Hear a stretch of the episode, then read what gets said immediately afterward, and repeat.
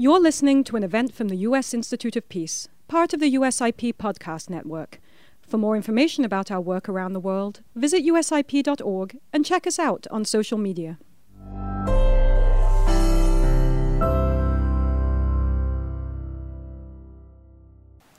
Good morning, everybody, and good afternoon and good evening to those of you joining us from further afield online.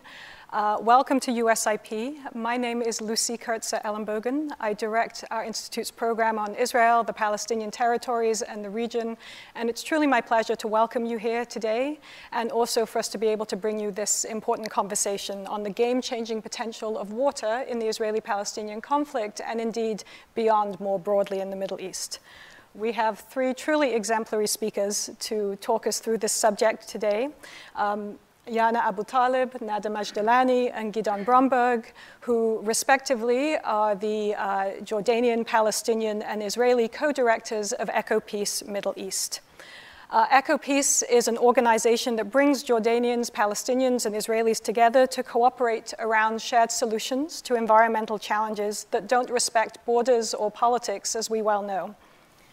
Uh, EcoPeace was, I should note, recently awarded a uh, MEPPA, Middle East Partnership for Peace Act grant administered by USAID, enabling their ongoing work addressing water security in the West Bank, Gaza, and Israel using dual track scientific and grassroots approaches.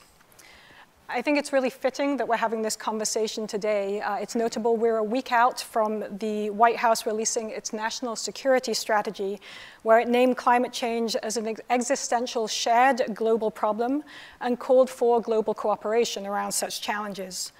We're also, I think, about two weeks out from the UN's COP27 climate change conflict, which is going to bring leaders from around the world to get together to discuss these shared challenges in uh, Gidon, Nada's, and Yana's neighboring Egypt. We are also uh, a week out of signing, of seeing the signing of a maritime boundary agreement between uh, Israel and Lebanon, and perhaps that's something we can get into as well in terms of what that says about uh, clean energy reserves and the potential for broader regional movement in this regard. Um, in the most water scarce region in the world, where the collision of climate and conflict conspire towards potential catastrophe, Gidon, Nada, and Yana work every day to change that paradigm so that a shared problem can open the door to mutual benefit, confidence building, and perhaps conflict uh, mitigation momentum. And so, while 90 minutes is really too short a time to do comprehensive justice to all that we could discuss today, I have great confidence that with the speakers we have, we can get pretty close. So, what I'd like to do is dive into a conversation among us up here. We will then open uh, to questions from our online and in person audience, um, and we're looking forward to the discussion. Um, Yana, I'd like to ask you to start us off. Um, if you could describe EcoPeace's approach, essentially the what, how, and why, what, how, and why of the work that you do, how you operate, and the challenges surrounding water in your region. Well, good morning, everyone, and thank you very much, Lucy, and a special thank you to the entire USIP team for hosting us. It's such a pleasure uh, to be here and once again um, talk about our work and gain more support that is needed um, for our work, especially in a region like ours um, that is torn with conflict, but also now um, with the climate change um, um, disaster that we're seeing affecting every uh, resource in our region. So I'd like to always begin describing EcoPeace by saying we're a unique um, trilateral um, environmental peace building organization with one objective to really bring together Jordanian Israeli, Israelis and Palestinians to protect our shared environment and to achieve sustainable development and a fair share of equitable sharing of our limited resources between our people and between people and nature. How do we do this as a group of uh, having offices in the three countries? We work in two ways. We have we work with a top down approach, meaning we aim at policy change, trying to work with the governments of our regions, with the authorities of each of our countries that are responsible for the different sectors we focus on the water, energy, and food, because we're always working on creating that nexus between water, energy, and, uh, uh, and food. So, but how do we change policy? So we work with our respective authorities by preparing the necessary research and data to be able to influence policy change. The second approach that we work with is our grassroots, us being a grassroots organization, meaning we exist in communities around um, our shared resources, especially um, in the Jordan River, which is a lower part of the Jordan River, which is shared between Jordan, Israel, Palestine. Um, but we also have bilateral work um, between Israeli and Palestinian communities, focusing on the mountain aquifer and the coastal aquifer shared between uh, Gaza uh, and Israel. Um, so we're there in communities, trying to build constituencies in those communities. We work with different stakeholders in those communities, the municipalities, um, different people um, um, in the communities, um, from farmers um, in the rural areas, all the way to uh, private sector, um, but also educators. We empower them with the necessary information that they need to put pressure on their decision makers and then to make effect on the centralized authorities um, in our different capitals in three countries. And making that linkage between the people on ground and the policymakers is important and enabled us to achieve um, lots of um, on ground implementation of the needed projects. Thank you. And I know we're going to talk more about some of these concrete projects um, a, little later in the conversation. If I can uh, turn to you, Nada, I know you all, when you talk about your work, you often discuss this concept of healthy interdependencies. Uh, I wonder if you could say a little bit more about that, what you mean by that, what that looks like, and why this particular area, the Israeli, Jordanian, Palestinian, is sort of ripe and fertile for that kind of cooperation to your minds. Um, indeed, when we discuss uh, healthy interdependencies, it means that we recognize clearly the interconnectedness of our environment and uh, natural resources. Uh, we look at ourselves as one set, as people who are in the same boat, uh, sharing natural resources, sharing uh, environmental concerns, um, which and these natural resources, especially water, are very limited in our region, considering that it's one of the most arid regions uh, in in the world. Um, political borders in that context do not exist. Uh, political borders will not recognize climate change and will not recognize pollution. And I've come across this concept when I was very even um, little, when I was a teenager, during the Oslo Accords, when I was put to understand the concept of environment knows no boundaries. And this was exactly the type of work that we are still doing today as EcoPeace with our youth um, to understand that we are dependent um, on each other to survive and to protect our shared environmental heritage. And this happens on several layers of interaction. And as Yana mentioned, it starts with interdependencies, um, em- emphasizing interdependencies at the uh, educational level and uh, communication with our constituencies and raising their awareness but it also comes into different other practices that we bring on board through our Green Blue Deal. Um, in terms of uh, bringing out of the box ideas. Uh, for example, uh, we are working on one specific aspect of our Green Blue Deal for the Middle East, which is exchanging water and renewable energy uh, between Palestine and Israel and Jordan. And the concept is based on creating healthy interdependencies that would create um, stability uh, and water and energy security for all in light of climate change. And uh, this creates um, somehow an understanding that we all need to provide uh, something, uh, and in return, everyone has a shared responsibility uh, to implement projects on ground that would um, make sure that uh, we have appropriate climate adaptation and mitigation measures. And our concept of exchanging water and energy, where Jordan has the vast majorities of land to produce solar energy, um, that is that is enough to produce 20% of almost the demand of the three countries for energy supply. In exchange, on the Palestinian and Israeli side, we have the Mediterranean Sea, which can be utilized for desalination.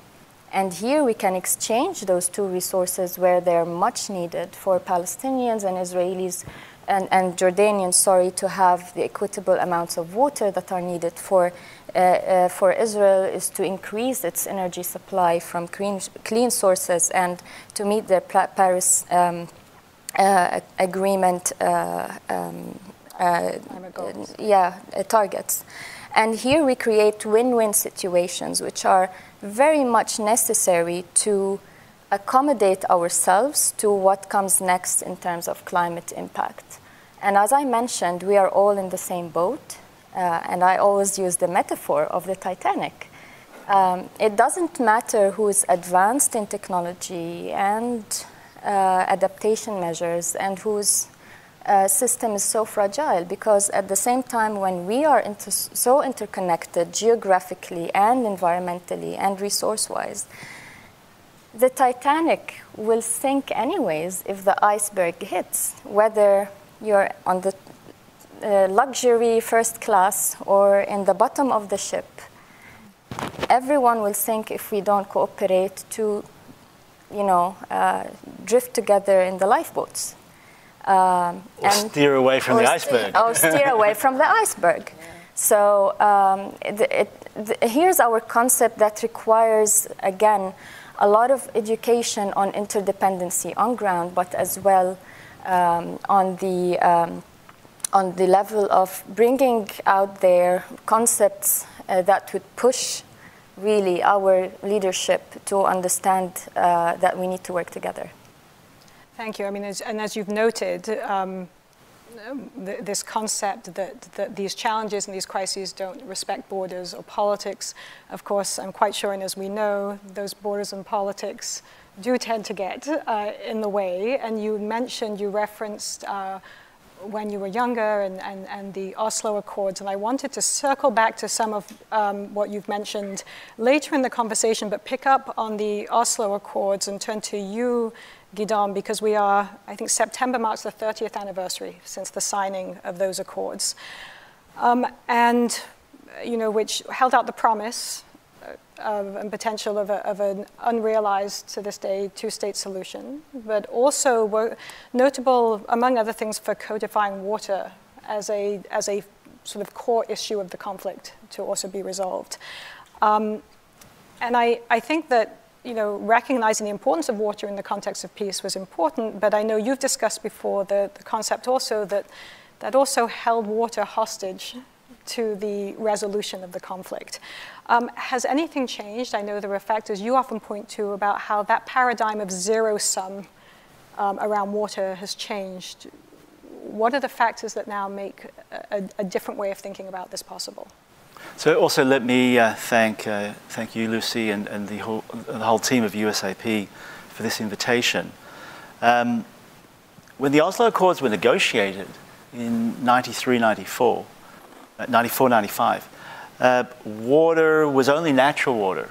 Water was very much a scarce and finite resource There was the shared groundwater um, of the coastal aquifer between Israel and Gaza, the shared groundwater between Israel and the West Bank, um, the Jordan River system uh, and the Dead Sea uh, shared with Israel, Palestine, and Jordan.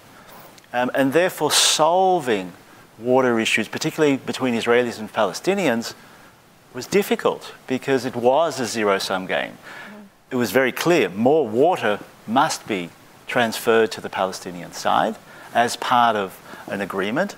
But the transfer of, of, of that water when there's a, uh, a limited sort of tub um, uh, produces winners and losers.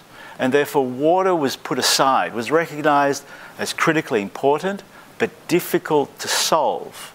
And therefore, together with other difficult issues, Jerusalem, refugees, and so forth, the idea was that within five years, a deal would be struck. And from our conversations with the negotiators at the time, perhaps the idea was that Israel would be so called generous on water, and Palestine would be so called generous on refugees, and a deal would be struck in that way. Well, the rationale as to why water was difficult to solve 30 years later doesn't exist anymore. And that's largely due to Israeli leadership in the water sector, both in desalination, where today 70% of the water that Israelis drink is no longer coming from natural water sources. 70% is coming from desalination, and it's projected it, it will increase to over 90% uh, in the short term. And in addition to that, Israel is the world leader in treating sewage and then reusing it for agriculture.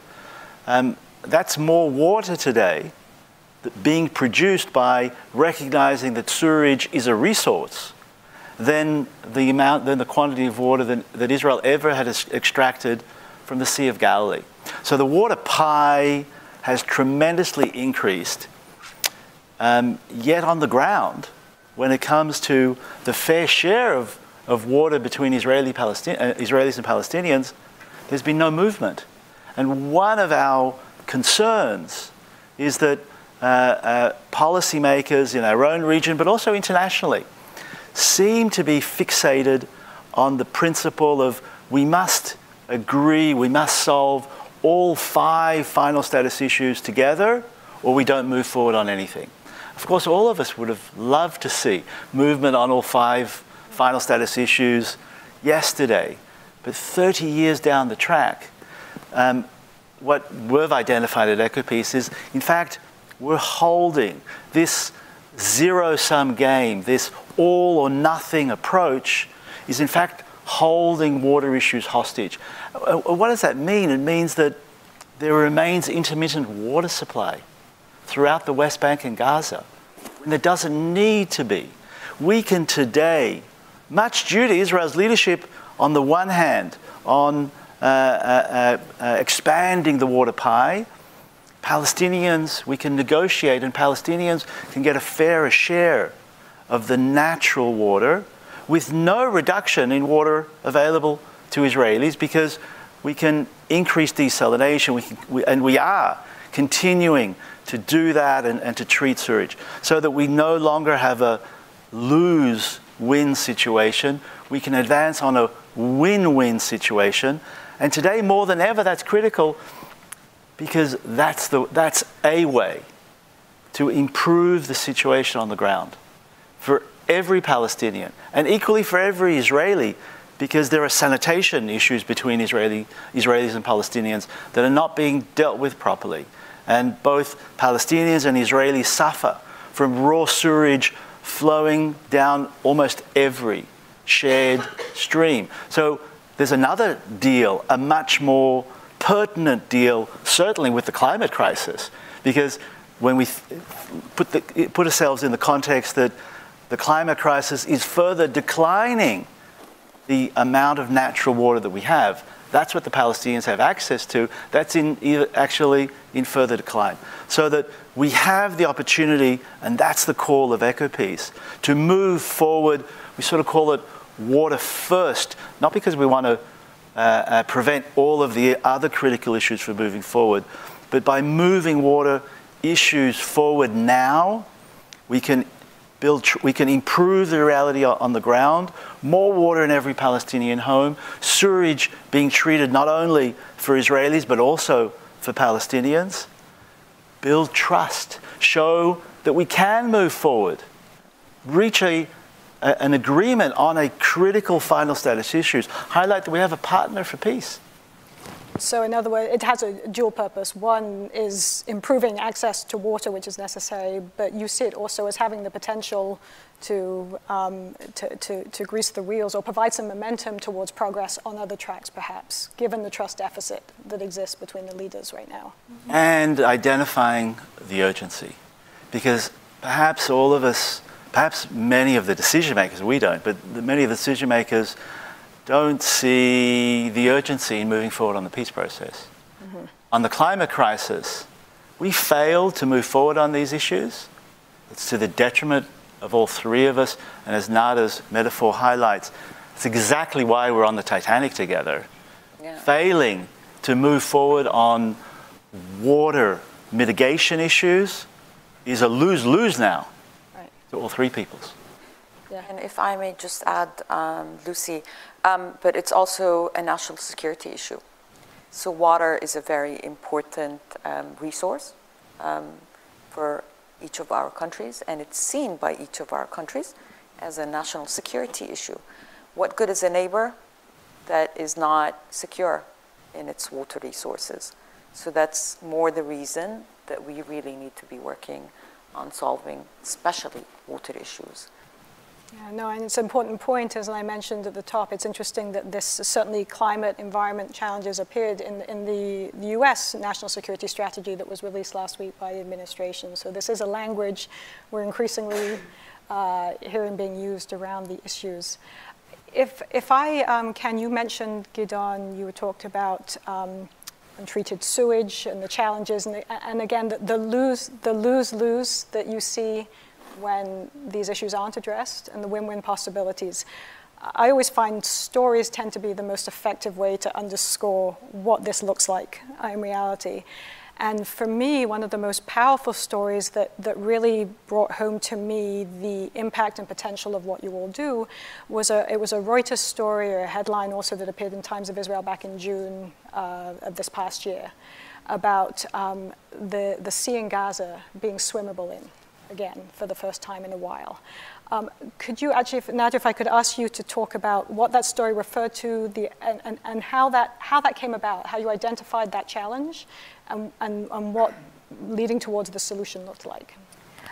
Um, again, this really exemplifies our interdependency and interconnectedness in terms of our resources. Uh, the Gaza story is really compelling and it shows that um, our way of doing things can really be effective uh, to change course of, of lives and to change course of how things need to be done and understood. Um, for several years and because of the 15, 16 years of blockade uh, on Gaza um, and, and borders and there's this dual use material that um, the Israeli military has identified as dangerous material to enter Gaza as not to be used for um, constructing tunnels or utilized for making um, non conventional weapons, etc. Um, this was an, a, also an excuse to uh, not enter several kinds of material that are necessary for building wastewater treatment plants and uh, water facilities in Gaza Strip. Um, and one of the major uh, projects that has been impeded for a long time, for nearly 12, 13 years, was a World Bank project in the north of Gaza, which is a major wastewater treatment plant to serve several communities. Um, this is nearly around the border, and sewage was literally for many years uh, going uh, uh, put into the Mediterranean Sea untreated, and the currents take it north, polluting the beaches in Israel, um, and causing the closure of major desalination plants. And one of them is the Ashkelon desalination plant in Israel, which literally provides around 70% of the Ashkelon 15%. After Ashkelon 15% of the uh, of the water um, uh, of drinking water to, to Israeli people in the area. So and we came this information to we came to this information all by coincidence because we were looking for polio um, in the sam- we, we were taking be- beaches uh, samples from the beaches in Israel to detect polio. And by coincidence the same laboratory that we were testing in told us that they have been testing for um, uh, fecal coliform and other pollutants in the Mediterranean for Ashkelon, and it has been closed several times and threatening the water security of, uh, of Israel uh, by, by stopping operation. So, what does this tell us? That at that point, the uh, Israeli military um, decision was similar to shooting themselves in the foot because the conventional security meaning uh, has nothing to do with what the environment has to deal with things and how environment understands its natural way of, of doing things. Um, what we did was we've mobilized people on ground through the uh, office of Tel Aviv around the communities of Gaza. They've signed um, a letter addressing the prime minister, back then uh, Netanyahu, to take action that whatever is called the Iron Dome, uh, any protective conventional security measures are not effective because it is turning back around into uh, also affecting Israel's uh, um, uh, water security. And by, by lots of also advocacy on uh, on, on the policy making level, we started seeing some relaxation uh, to, um, to, to, uh, to enter material for water and sanitation construction in Gaza. And since 2018 until today, uh, around three uh, major wastewater treatment plants in Gaza Strip have been completed and constructed. So, this is the way forward. It takes a lot of work on several layers to build the understanding that whatever goes around comes around, and that we need to really think of the repercussions of our decisions if we don't work together and facilitate things that would impact our lives collectively. I would add that military security is a, is a legitimate concern.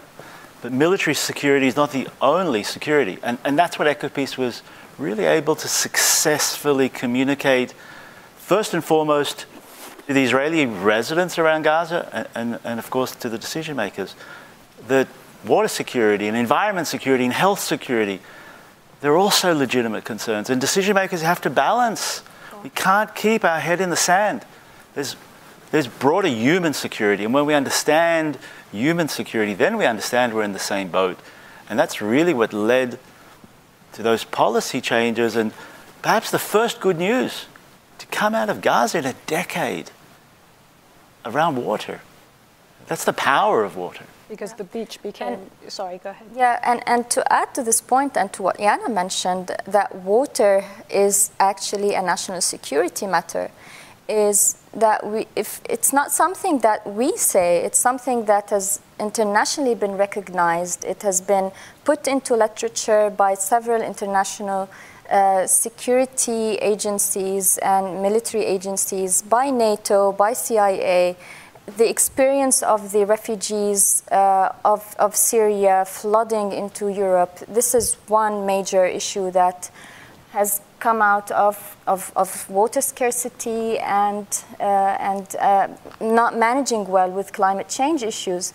So um, it, it now is globally recognized this interconnectedness between security and water security. Um, and most of the non secure uh, violence breakouts uh, in the world are also recognized as water scarce areas in the world, and this is typically the MENA region.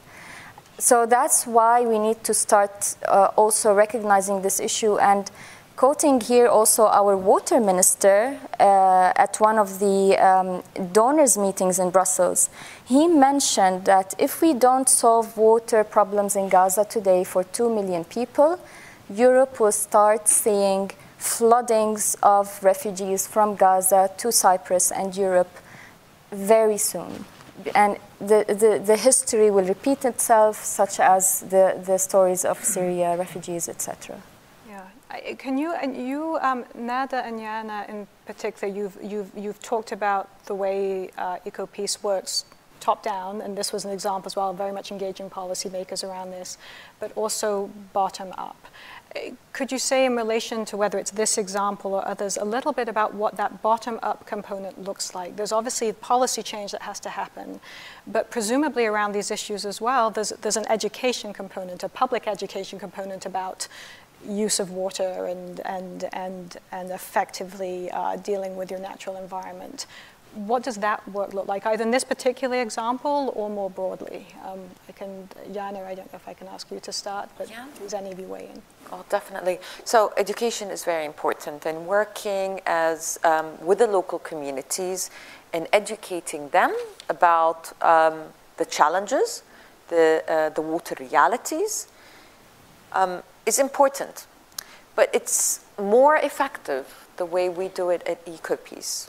When we're working with the local communities and the people in the local communities, we have them become part of identifying those challenges. Mm-hmm. So we literally, um, um, for example, when we're doing um, um, a project on the Jordanian side of the Jordan Valley, we take people to the sites to see with their own eyes what the challenges are so that they could become part of identifying the challenges.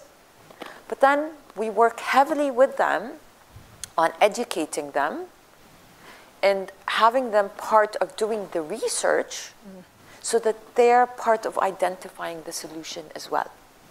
Only then they're able to really discuss and present the problem and the solutions to the decision maker.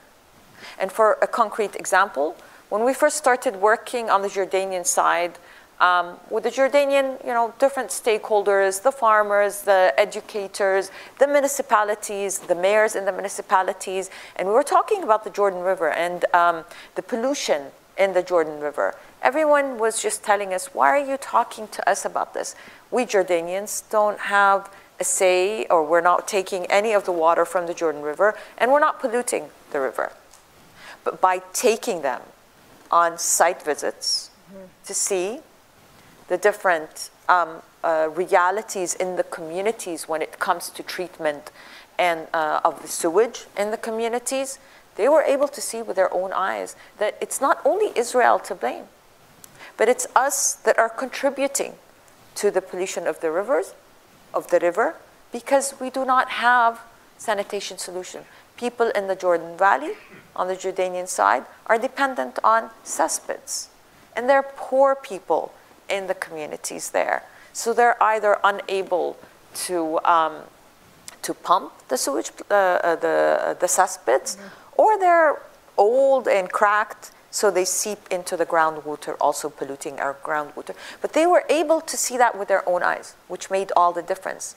And for them to understand and go to their mayors and say, these are the things that we demand from you. We need you to go to our central government, to the responsible authorities, to, to really create um, solutions for, the san- for sanitation in the Jordan Valley. It's, very, it's a very powerful example of watching how that sort of top down and bottom up meet, meet each other and connect with each other. Um, and, and I, I, think that staying on the Jordan, uh, the Jordan River Valley, um, I know that's an area that you've worked on for a long time, and with mayors, as you've just mentioned, as part of that, uh, um, your Good Water Neighbors uh, project. But one of the things I've always found um, compelling, you, you've pointed out um, often that the Jordan River Valley, it's important geographically, environmentally, it's also an important place in terms of shared cultural and religious significance for many people. How do you, why is it that you talk about that? What does that look like in terms of integrating that concept into your work? So, so the Jordan River is a holy river to the three Abrahamic traditions to Christians, to Muslims, and to Jews. Yet we, the Abrahamic people, those of you that haven't seen the Jordan south of the Sea of Galilee, you'd be shocked as to what you would see today. 95% of the fresh water has been diverted. What's left is mostly sewage, mostly untreated, agricultural runoff, saline water. A very unholy combination that actually threatens people's health if they're baptized in the river today. So you know, that, that is unacceptable, and, and, and EcoPeace has been focusing for most of our near three decades of, of, of work to rehabilitate the river. And, and by, as, as, as Yana said, by bringing local communities, local residents. Why do we have to bring local residents down to the river? Because the river is the border. There are checkpoints, there are fences, it's mined. People generally do not come to the border. They're fearful of the border. And therefore, the demise of the river is out of sight, out of mind. So, our programming in the Good Water Neighbors brings the communities on the Israeli side, on the Jordanian side, on the Palestinian side, to look at that demise of the river and to understand, as Yana said, that we all have a responsibility here. Not the same responsibility, but we all have something. We can continue blaming and only blaming, or we can start to take some responsibility for the actions that we're responsible for. And a key aspect of that is the faith based communities. Mm. And we were able to bring uh, uh, priests and imams and rabbis from our own communities and then later from the broader international community to speak out, to, first of all, to see the demise, and it's mind boggling. We invite you all to come down with us to the Jordan Valley. Um, and then, you know, the, the faith based leadership have actually signed onto a covenant together calling for the rehabilitation of the river. Um, a critical aspect is the mayors. Um, my favorite photo is the mayors of the Jordan River Palestinian, Jordanian, and Israeli. It's not a pretty sight. There are some big bellies. Um, they're in their trunks and they're jumping into a clean stretch of the Jordan River together. They're making a splash. Now, they're doing that not because they're best friends, they're not. Animosity and conflict continues. I think this is the importance of what environmental peace building. We're here at USIP. This is not a development issue, and, and if you think that conflict resolution is, o- is only about putting building sanitation facilities or putting pipes, then you're missing the point. It's about uh, uh, understanding that we're in the same boat, that we can't clean up the river unless we all clean. It's a shared river, for goodness sake. If we don't all get the sewage out, then we've actually done nothing.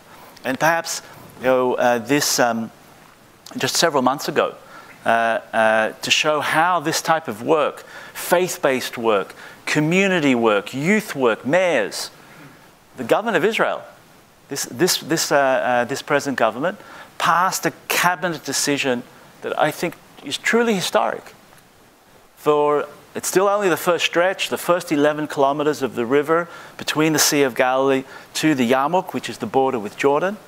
Um, there is now a cabinet decision to rehabilitate that stretch, remove all of the sewage. In fact, our work has already brought in about $100 million of investments, not our money, it's the money of the US government, of European governments.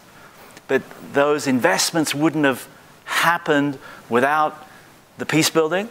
But, but now, with, with this new cab, uh, cabinet decision, 50 million cubic meters of water will start to flow down the Jordan River. But here's the catch we don't rehabilitate the river without working all together. So the government of Israel will put the water back in a pipe 11 kilometers further down until we can really move forward on regional cooperation for the whole length of the river. And the cabinet decision calls for regional cooperation to rehabilitate the river. So we have an opportunity today. All of us have an opportunity today because this is not our river. This is all of our rivers. This is the most important river in our, in our mind, and I think in most people's mind. This is a river that belongs to us all. And by rehabilitating the river, we make such a powerful statement. So we ask you to join us in that effort to, to expand that uh, cooperation for the full length of the Jordan River all the way down to the Dead Sea. So, and you mentioned a couple of times in that answer regional cooperation, the need for that around that. And so I'd like to, if we can zoom out on that, and we have a couple of questions as well on that issue from our online audience. Um, uh, specifically, and a couple of pieces you've touched on already, uh, and Nada. Nada, you referenced before the, um, the Water Energy Exchange Agreement um, of November 2021, I believe, um, between Israel and Jordan, uh, facilitated by and funded by the UAE. And of course, that wouldn't have come about without the advent of the Abraham Accords. Um, now, I know that um, you've been working for years on this notion. You've mentioned it, Gidon, of water energy exchanges, ideally, ultimately, between Israel, Jordan, and Palestine. This agreement so far is Israel Jordan Emirati Involvement Agreement. Um, can you um, maybe, Yana, uh, I'll ask you uh, to start on that. What are, um, what are some options for the, uh, for the future on that agreement? Where do you see the future of that, potential involvement, maybe of the Palestinians in that agreement down the line?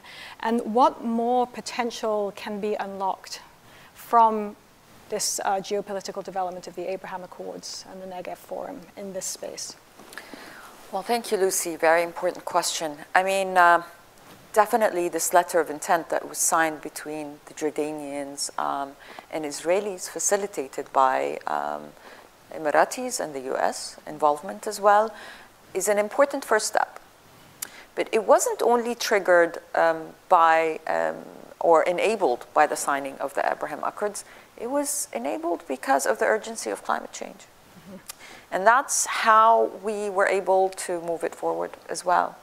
By um, putting together our Green Blue Deal report and touching upon the four different components. One of them is the Green Blue Deal, uh, I mean, sorry, the Water Energy Nexus, which we produced a pre feasibility study for back in 2015. Um, but this is an important first step, like I said. Um, our vision as an organization is to that all three countries cooperate on this and that it would be a learning point for other countries in the region to join on cooperation on uh, to be climate change resilience, um, basically.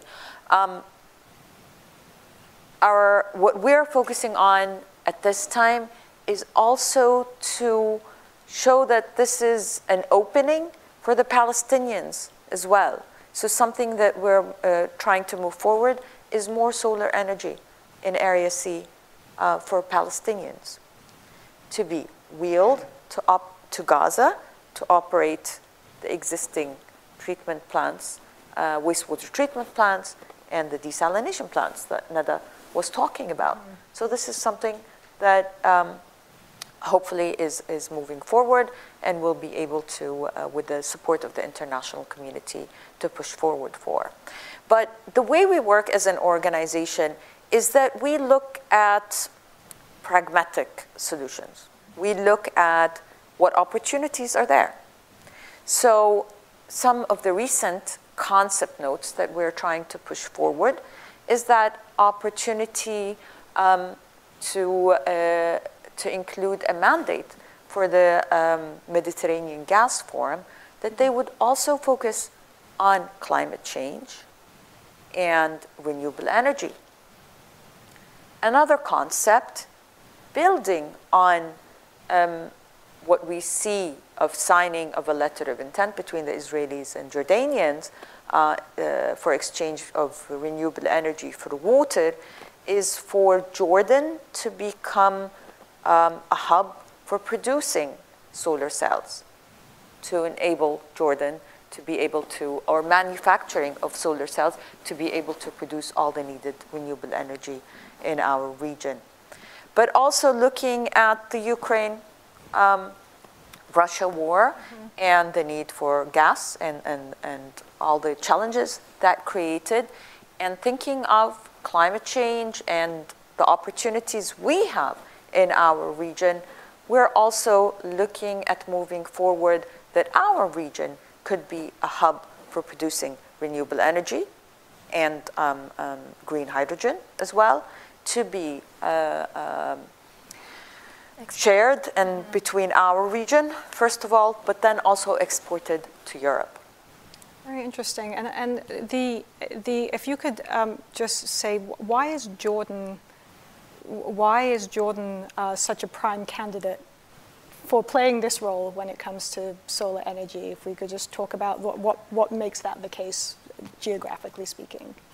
Well, first of all, um, as Jordan, when we did our pre feasibility study, it was proven by the research that we did that Jordan um, has vast areas of desert that are ecologically not significant and that can be produced, that can be used to produce all this renewable energy.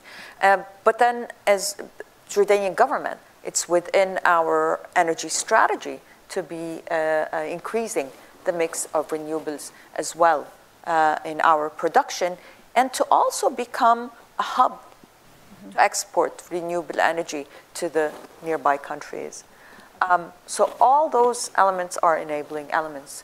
Um, in addition to that, we have a God gift of being, you know, um, uh, I think the best country in the area um, in terms of sun radiation.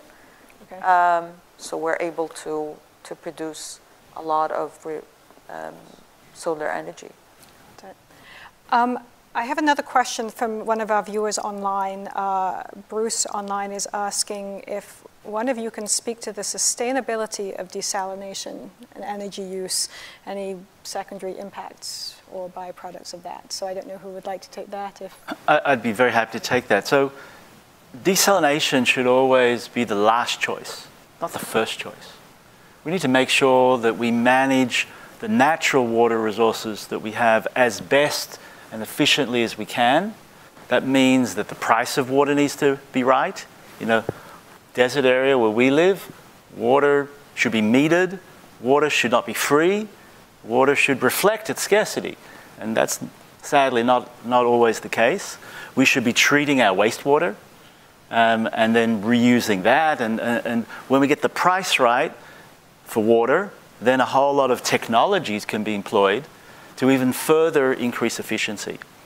But what's happened to our part of the world is that we're doing most of that. Certainly, Israel is, is a world leader when it comes to water efficiency today, perhaps the world leader.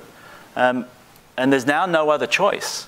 So, desalination should never be seen as something just to jump into. No, it's only when you've achieved everything else and you still don't have enough water resources, then desalination is um, uh, an effective option, and, and, that's what's happened in Israel.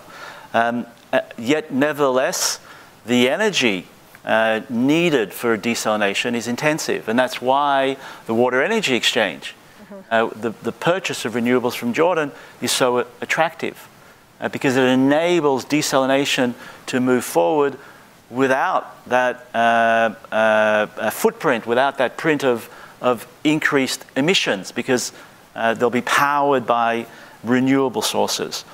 One of the issues that, that still remain is the brine. It's, it's those salts that are removed from the desalination process that are dumped into the Mediterranean. And why is that of concern? Because it's not just Israel and, and Palestine and Egypt um, and Lebanon. It's the whole eastern Mediterranean that's run out of water, and everyone is planning to build very large desalination plants. And at the moment, everyone's going to dump that brine back into the Mediterranean. If we don't invest in new technologies of how to utilize that brine rather than dumping that brine into the Mediterranean we'll turn the Eastern Mediterranean into a Dead Sea. Now, the exciting news is that there is, tech, there, there, there is technology being developed. Um, uh, there's technology to utilize the brine as an alternative to cement. There's technology um, potentially uh, to use the brine as a carbon capture, which further then advances us as regards to climate change. There's true cutting edge technology. It requires further investment, but it does speak to the, uh, the potential, the continued potential of uh, desalination to move forward if we get the regulations in, in, in place and if the necessary funds for further research are, are put into place to diminish the negative environmental implications. We can't ignore those implications. And same question as as, be, uh, as before that um, Yana was speaking to. Do you see any opportunities that have new opportunities in the space, given the um, development of the Abraham Accords and a greater move towards regional um, cooperation? Is there are there new opportunities to your minds that have arisen here, or, or barriers, further barriers to, to, to that playing that role? Lucy, can I just add to what Gidon was saying about desalination? So it's important to give the example of Jordan. Um, with the water stress that we're facing in the country, um, we have no other alternative but to desalinate. And this is what we're doing as an organization, um, working with our local authorities on the Jordanian side to just make sure that the desalination is sustainable in that sense. Because we can't afford as a country anymore to be looking at only one option of um, um, only to purchase the additional quantities from Israel. But what we'll be purchasing from Israel would be partly desalinated water on the Mediterranean. But also, we'll also need to implement on the Jordanian side our national water carrier, which means desalination as well. But what we're always stressing on to make it sustainable as Gidon was saying, that we work with the authorities to make sure that we go into the proper reform that our water sector needs. And we take all the different measures, and then we look at what our uh, um, demand uh, in terms of water would be, and they would come from desalination. We, we to, and, and, to build on, on, on the question, we need to broaden the cooperation. There's no, there's no question. Our survival as a region is dependent on broadening the cooperation. The Green Blue Deal that EcoPeace uh, uh, launched from its very uh, initial thinking was not only looking at Jordan, Palestine, and Israel. We understood that the Middle East as a whole, the potential of the Abraham Accords is extremely significant. But if it doesn't include the Palestinians, then we're, again, we're missing the boat. All partners need to move forward together. Otherwise, we don't move forward. That, that continues to be a, a, a challenge that uh, uh, uh, prevents progress on these critical issues. And, and, and the, the potential of the win win is just so dramatic for us. We don't need to be the example to the rest of the world of tragedy and suffering and uh, a failure to be sustainable. We can be the example of shared prosperity, of, uh, of climate resilience. We can be the exporter of uh, green technologies, of solar and wind power, to indeed, as, as, as Yana said uh, in a recent study, to power a third of the energy needs of Europe through renewable sources. But that's only when we work together. And the call for EcoPeace is that, we, is that the decision makers that are moving forward this regional effort, we can't leave anyone behind. We have to be working with all three countries. And just to add that and to steer the conversation a little bit uh, beyond uh, environment and a bit more political. Mm-hmm. Um, there needs to be also an understanding that real peace and stability in the Middle East, uh, for that to be achieved, uh, peace with between Palestinians and Israelis should be prioritized. Israel will never be secure and a secure state if there is no advancement on a political solution between the Palestinians and Israelis. And no matter how many Arab countries sign peace agreements and advance on cooperation agreements with the Israelis, it would not mean anything on the ground for every and each Israeli citizen in terms of security if peace between Palestinians and Israelis is achieved. And therefore, what needs to really be advanced is to go back and discuss how can we really advance the two-state solution and put it back as the one and only solution that is suitable for everyone, either Palestinians or Israelis on board. We can't really think of other alternatives which are more difficult. And the more the time is passing, the more there's time for settlements expansion and creating this Swiss cheese, as George Bush has once described in the, in, in the West Bank, of disconnected communities, the more the two state solution achievement will be difficult. Mm-hmm. So, our work is to utilize and to somehow also man- maintain this notion that there is a real partner for peace to work on practical issues that Gidon has mentioned, but also to take this forward on a longer term vision to create peace between Israelis and Palestinians to achieve security for all. Yeah, thank you, Nada, and thank you for bringing us to, um, to that, um, that topic in the conversation, because the next set of questions I have uh, directed to you, and we have a couple of questions online about this as well, is if you could speak to, you know, we've talked about the opportunities, but the challenges that you've just been able to speak to and the challenges of doing this work in the Palestinian case uh, under occupation um, and the challenges to moving some of these uh, issues forward. And uh, perhaps uh, relatedly, if Anada and any of you want to uh, talk as well, we have a question from Josie online about whether it's possible to achieve water security um, and water sovereignty for Palestinians without over reliance on Israeli infrastructure is there a place for a localized approach for Palestinian water and agricultural practices. Uh, so, uh, Nada or Gidon, perhaps, if you wanted to uh, speak to some of those, and then we're going to allow our uh, in person audience as well to ask some questions. Again, with the current nature of, of how things are being done on ground, and because of how we're stuck with the Oslo arrangements, any, any attempt to improve local uh, water sovereignty and access to water for Palestinians and is very much bound and connected to what is called the Joint Water Committee, at which often there is, it's very challenging to get the approval uh, from the Israeli uh, side to dig new wells or develop new wells. And again, this is much connected to be, not, us not being able to reach a final agreement on the allocation of water resources. But adding to that complexity is that also around 64% of the West Bank, if we're talking about the West Bank alone, is recognized as Area C, mm-hmm. which is an area that is fully controlled uh, in terms of civil works and military and security affairs by the Israeli military uh, or civil administration. Um, and often any water infrastructure projects, any pipes, storage tanks, wastewater treatment plants are not allowed to be developed in these 64% of the area without the approval from the Israeli civil administration. This is a huge bottleneck for the water sector in Palestine to move forward on developments.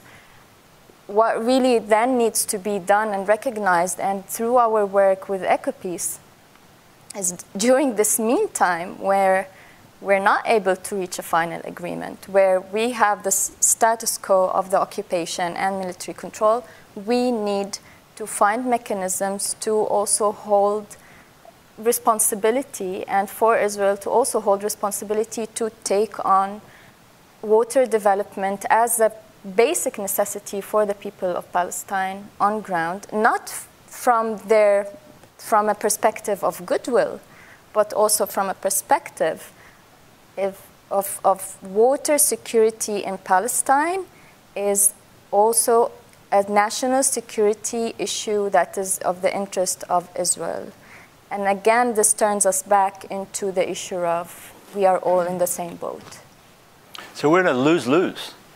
The present situation is that there's intermittent water supply. You go to a city like Yatta in the West Bank, south of Hebron, has water supplied by the municipality in the summertime once every two months. Imagine living with municipal water supply at a, such an intermittent fashion. That it's due to the conflict. It's not and, due. And they buy water from uh, tanker, water tanks. water tanks, and it's not sustainable. It's very highly priced. So for a family of seven, six people, they put nearly their entire household income just on water, which is around $400 a month. This is and on insane. the other and on the other the other side of the coin, it's about 60 million cubic meters of sewage coming mostly from Palestinian sources that are untreated and pollute that shared groundwater that Israel takes the lion's share of until today. So we're in a lose-lose situation, what EcoPeace is proposing. We can turn that into a win-win, not only from an infrastructure perspective, but from a peace perspective, because by enabling Palestinians not to buy more water from Israel, but to directly access groundwater, Palestinians then have a clear interest to treat sewage. When they have a clear interest to treat sewage, then Israel, Israelis too, win. And, and, and that's the name of the game. It's, it's identifying those win win solutions that improve the lives of Palestinians and Israelis and meet the urgency. Because it's not as if the, that the situation is status quo. The situation is that the climate crisis is at our door. The rest of the world is terrified of a one and a half degree increase in temperatures, of, of further reductions in rainfall. We've already experienced close to a two degree increase in temperature. We've had 15 years of drought in the last 20 years. So time is not on our side, and our appeal to decision makers, our own, but also internationally, is that we need to move forward. And if there's one thing that can bring uh, uh, improvement on the ground, that, that can build trust, and that can highlight that we have a partner on each side, it's moving forward on water. Thank you, Gidon. I think that's a good segue point to also turn to our audience for questions. We have mic runners, uh, or we ha- uh, Caroline over here has the microphone. Um, Ambassador Youssef, uh, Senior Fellow here at USIP. Well, thank you very much for a very interesting and informative discussion. Uh, two questions. The first one is in relation to uh, separating water in the negotiations of final status issues and whether it would be possible, in your view, to persuade the current administration in the US, uh, in light of the success that have been witnessed in the maritime negotiations between Israel and Lebanon, uh, to separate win win situations from the bigger part of the conflict. So, do you think that it is possible to achieve this objective in relation to water as a confidence building measure between uh, the Israelis and the Palestinians? Uh, the second question is in relation to uh, COP. Uh, the region has become more interested in COP. Uh, we have had one in the last few years in Morocco, this year in Egypt, uh, the following year in the United Arab Emirates, and you mentioned the Abraham Accord several time, times. do you think that this debate can be introduced uh, on the international stage through COP that will take place in the United Arab Emirates? Thank you. Thank you. Um, and do you want to? Um, I can gather a couple of questions and come back, or did you? All right. Let's take that. There were a couple of questions there, so we'll take those two questions uh, to start. Um, so, so I, I, think the example of, of Israel and Lebanon, what an achievement to Amos uh, to the State Department, to this administration. A precedent decision that opens the door. And you're absolutely right. This is the type. So Israel and, jo- and Lebanon didn't sign a peace treaty. But they understood the time was against them, and that if they didn't move forward, not only could Lebanon fall, but the implications were clearly also on Israel and the broader region. So they, both governments took, under US leadership, under French uh, leadership here, took that brave step and moved forward and, and, broke the paradigm because the paradigm for Lebanon too was either there's a peace treaty or there's nothing. So why can't we apply that same uh, uh, principle? The same urgency is there. And the climate crisis brings that urgency. So bringing it to COP, absolutely. We need these issues to come to the Sharm COP in just two weeks, but even more so because we have more time to prepare for the COP in the UAE, the Conference of the Parties on Climate, to utilize um, uh, uh, the climate issue not just as a threat multiplier, not something that just brings fear to people's hearts, but that can bring hope to people's daily lives. And that's what moving forward on water reflects.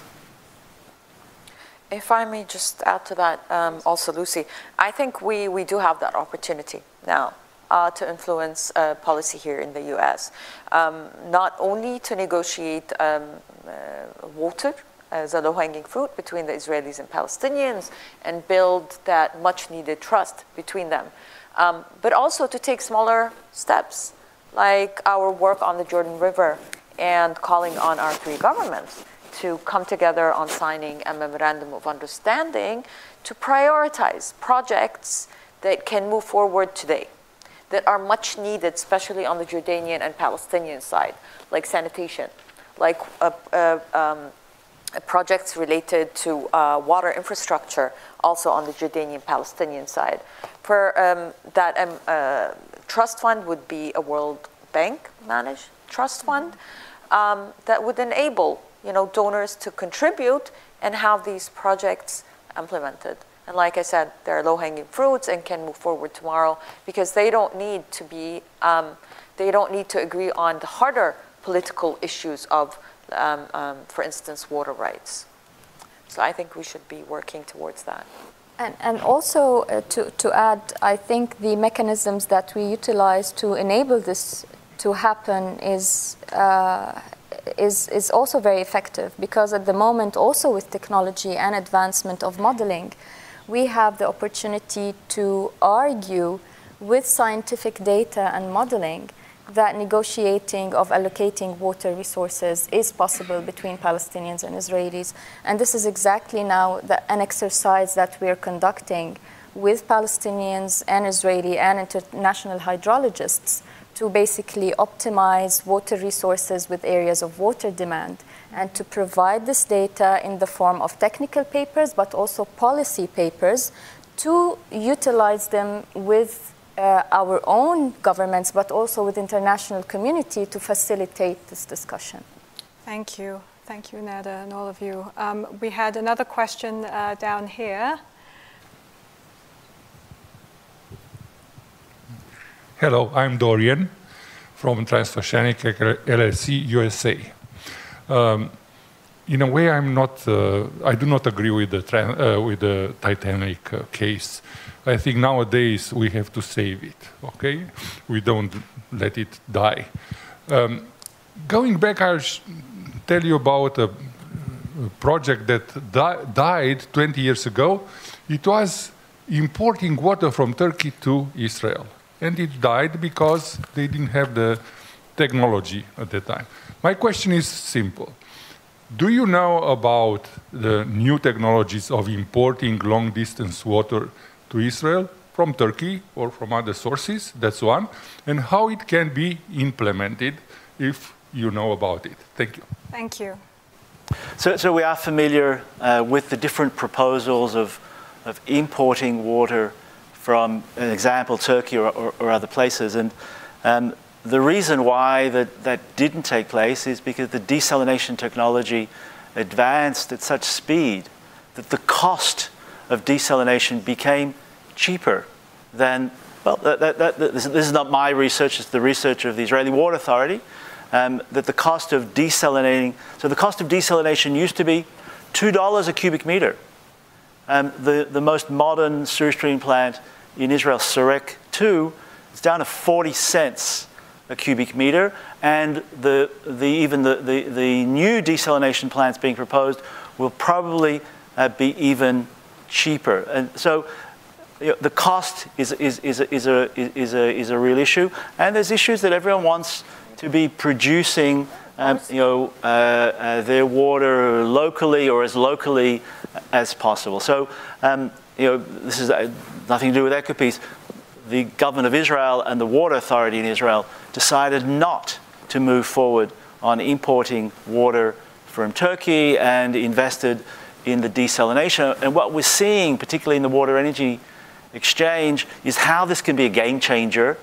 And I think that's the key because it's not an issue of development. It's not an issue of building, you know, uh, laying pipes and, and, and, and, and moving water necessarily.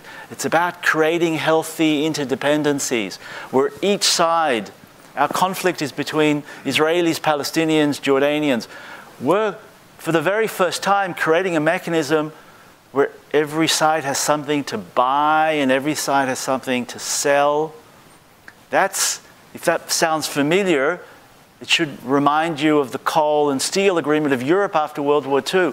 That's how, you, that's how the US helped build the most lasting period of peace in the European continent sort of known. It was about creating that healthy interdependency between coal and steel. Well, what we're doing through the Green Blue Deal is about creating that healthy interdependency by harnessing the sun and harnessing the sea in a way that each one of us have something of real value to contribute. So let's build on that and let's include the broader region, including Turkey, um, uh, in, in, in that effort.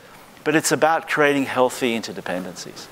Gidon, I'm going to um, I'm going to stay with you a second because you, you almost mind read the, the next question, which is another um, question uh, from one of our online audience um, and one that I've had and we love to ask at USIP the sort of how we can how can we can look at the comparative context here, and um, how do you compare and contrast the Middle East context with other regions in the world and where this offers possibilities. You just spoke to Europe as an example in the other direction, but where do you see possibilities um, for expanding this kind of work beyond the Middle East context? And do you all, do you ever find yourself contacted by other either parallel organizations or others in um, you know, Africa, elsewhere in Asia, who are, who are wanting to or see that there's something to learn from this example? Um, certainly, we've uh, we've worked for several years with uh, Bosnia and Herzegovina, uh, where we have trained uh, NGOs uh, on uh, local NGOs in that area to adopt our methodology. Similarly, we have been working with NGOs around the Lake Chad on, on also uh, learning our methodology, the top-down approach, bottom-up approach. and, and we we certainly don't want to add more work. enough to do. we have enough to do in our own region. Um, we are around 55 staff uh, to 60 staff maximum in all three in, in the three offices across the board. So um, with this little number of, of of uh, people, the level of effort is more than enough to do things on ground in our own uh, countries. Uh, but certainly, we look into striking partnerships with organizations and think tanks and NGOs and collaborating with, with USIP uh, and being here for this week actually opens really good doors of, of thinking outside the box on how to transfer this experience from our region and more broadly to other regions of the world. Um, so thank you again. I've, I've failed to thank you like Gidon and Nada the, and Yana in the first uh, question, but now I, I, have the opportunity to do so. Uh, we're, we're thrilled that you're here with us, and I think, did we see, um, Cam, were there other questions from the audience? Uh, yes, please, this row here. Hello, uh, my name is Laila, and um, You'd spoken a lot about potentially going into the West Bank and Gaza as well in order to bring about more solutions to help them gain access to water. Um, and for some, you view it. I'm wondering what the relationship might be with the final status issue of security and how you might navigate that with this idea of security in mind, where on one hand, the Israelis, they feel the need to have the soldiers there to feel safe, while the Palestinians view it as occupation. How would that go into conversation with this whole issue of water? Thank you. Thank you. And, and, maybe that I'll just tie that to another question from online, which we had a couple of people actually asking about uh, speaking to the support or challenges between work at the civil society level here and governments and, and all these stakeholders that you engage. How does this end up playing out on the ground um, amid all the sort of political and narrative difficulties that we all know exist in this conflict context? Okay, I, I, I, can start with the, with the first question. Um, it is a very delicate practice, and we're not naive. We're, we, don't, we don't deny that the occupation is, and the current status is not, um, is not giving us full potential to advance our work and is not giving us the full momentum because where, whenever we, in any type of advocacy that we're doing, or any type of, for example, our work on the water energy nexus, our work on the Jordan Valley, every time we try to step one step ahead, the political situation drags us back 10 steps back. Um, and it we, we do some achievements on one side, and then all of a sudden uh, there's a breakout of violence, there's a breakout of uh, a war on Gaza, and everything becomes really difficult to, to discuss and to achieve and to convince our leadership to actually sit together and make a change on the ground. And for us also as an organization, it's not as easy as it sounds because with all the great work that we're trying to do, we are still not fully 100% also accepted by our own people. We, we, we have this great recognition from international community because they understand that what we're doing is the way forward. But because of the lack of political will, because of the antagonism, because of the reality on the ground, we are often condemned as being normalizers, traitors, um, I was condemned once, attacked was by uh, on social media that I am implementing projects to steal water from Palestinians to sell them to to Israeli settlements in the Jordan Valley, which is completely madness. Madness. I'm, I'm not doing that. I don't want to do that. What we're doing here is really to create an opportunity for everyone to really live in peace and prosperity um, uh, and, and, and, with, with, and, and fairly. Um, the occupation is a reality on the ground, but we are a small organization with 50 staff. We cannot solve everything. We're good at environmental peace building. We're good at pushing agendas of improving lives uh, on ground. And we're good at advocacy and speaking to you guys. So whenever we found, find this linkage of doing things on ground, uh, pushing forward infrastructure and projects and cooperation with the policy level, this is what we're good at. And then this falls on you guys, think tanks like USIP, like people who are well connected to Congress, to State Department, to the Senate, to push forward the agenda of the political advancement on ground through similar work that we're doing today. Can I just yeah. add to that, Lucy? Um, so Nada described the complications of our work.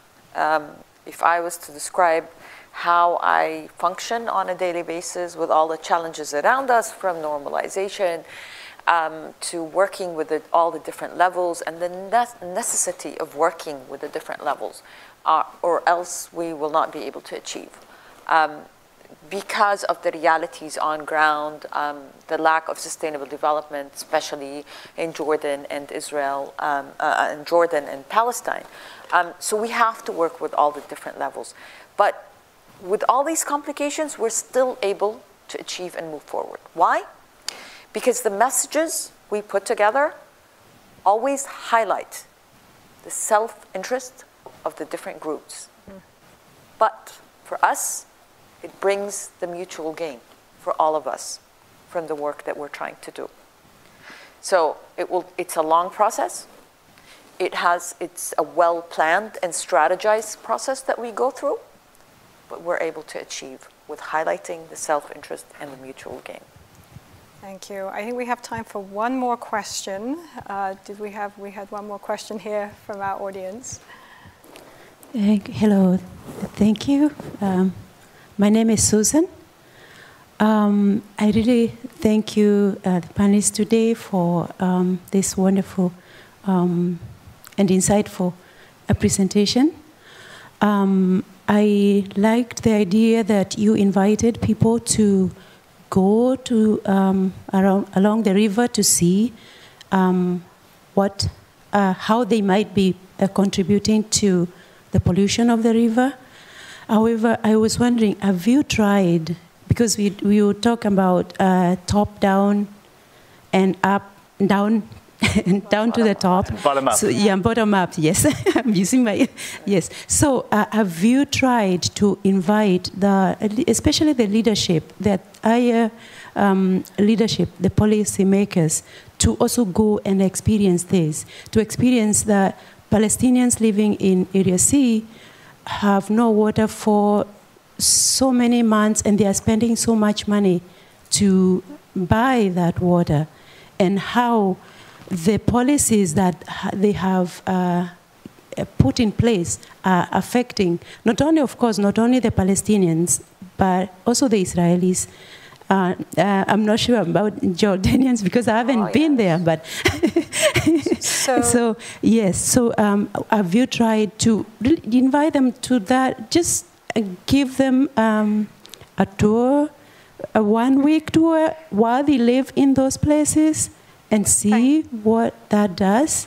Thank you. So, so, so absolutely. Uh, but I think the strength of our work is that we don't have to invite the mayors that we're working with who identify the self interest and the lose lose of the current situation, they're inviting the ministers, much more powerful than we as a environmental organization. We're creating constituency where middle level decision makers, such as Nada said, all of the mayors of the Israeli side around Gaza called on the Israeli prime minister to recognize that there's not just military security here at stake, and they support the military security issues, but they want it balanced with health security and water security.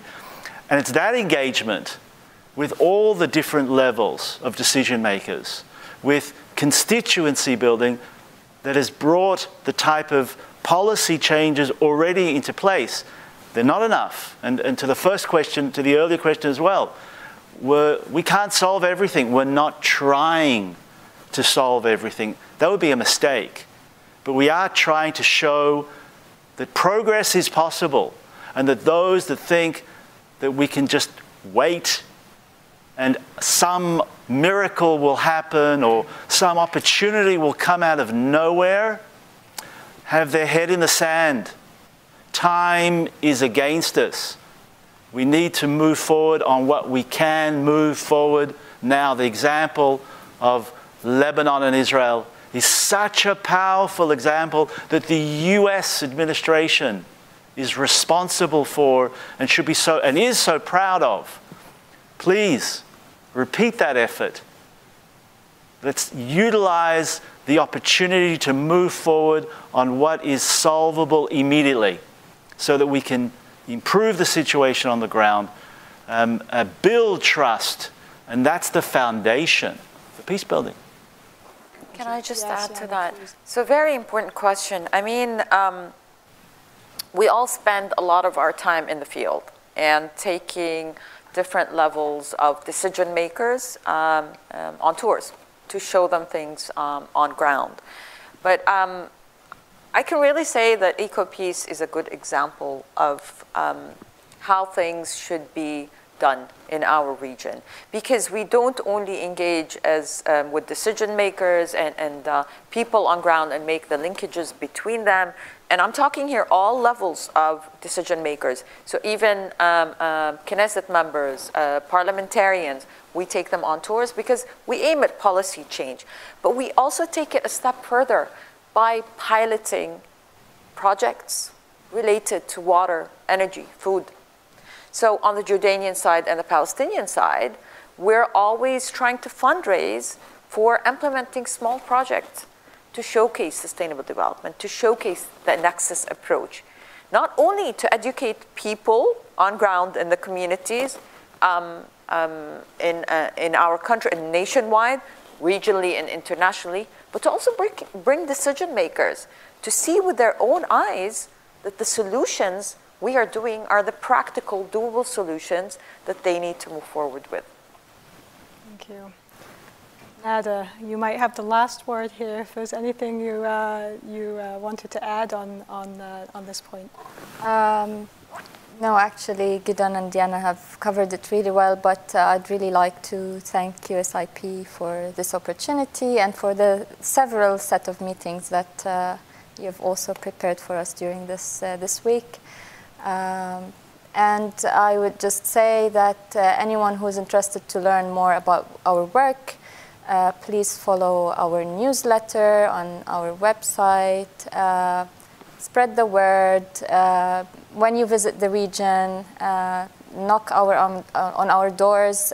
we would love to take you around to show you things in reality, to show you our work um, and uh, help us and support us in any way you, you find uh, suitable. Thank so, you. And I know I'm speaking on behalf of our audience here and online to thank you for this uh, discussion today. I, I, think that you know, working at USIP devoted to uh, conflict uh, internationally, we know, right, that in a region uh, that climate can be a driver and exacerbator of existing conflict, and you certainly have plenty, I was going to say fair share, probably unfair share of conflict uh, in, in your region. But, um, but thank you also for, for laying out those challenges today, but also for showing us and through your work, looking at how it can also be an opportunity perhaps for pushing through those challenges um, and, and, finding ways to address the conflict through, to use your language, these, these uh, win-win scenarios. So thank you, and thank you to our audience for joining us.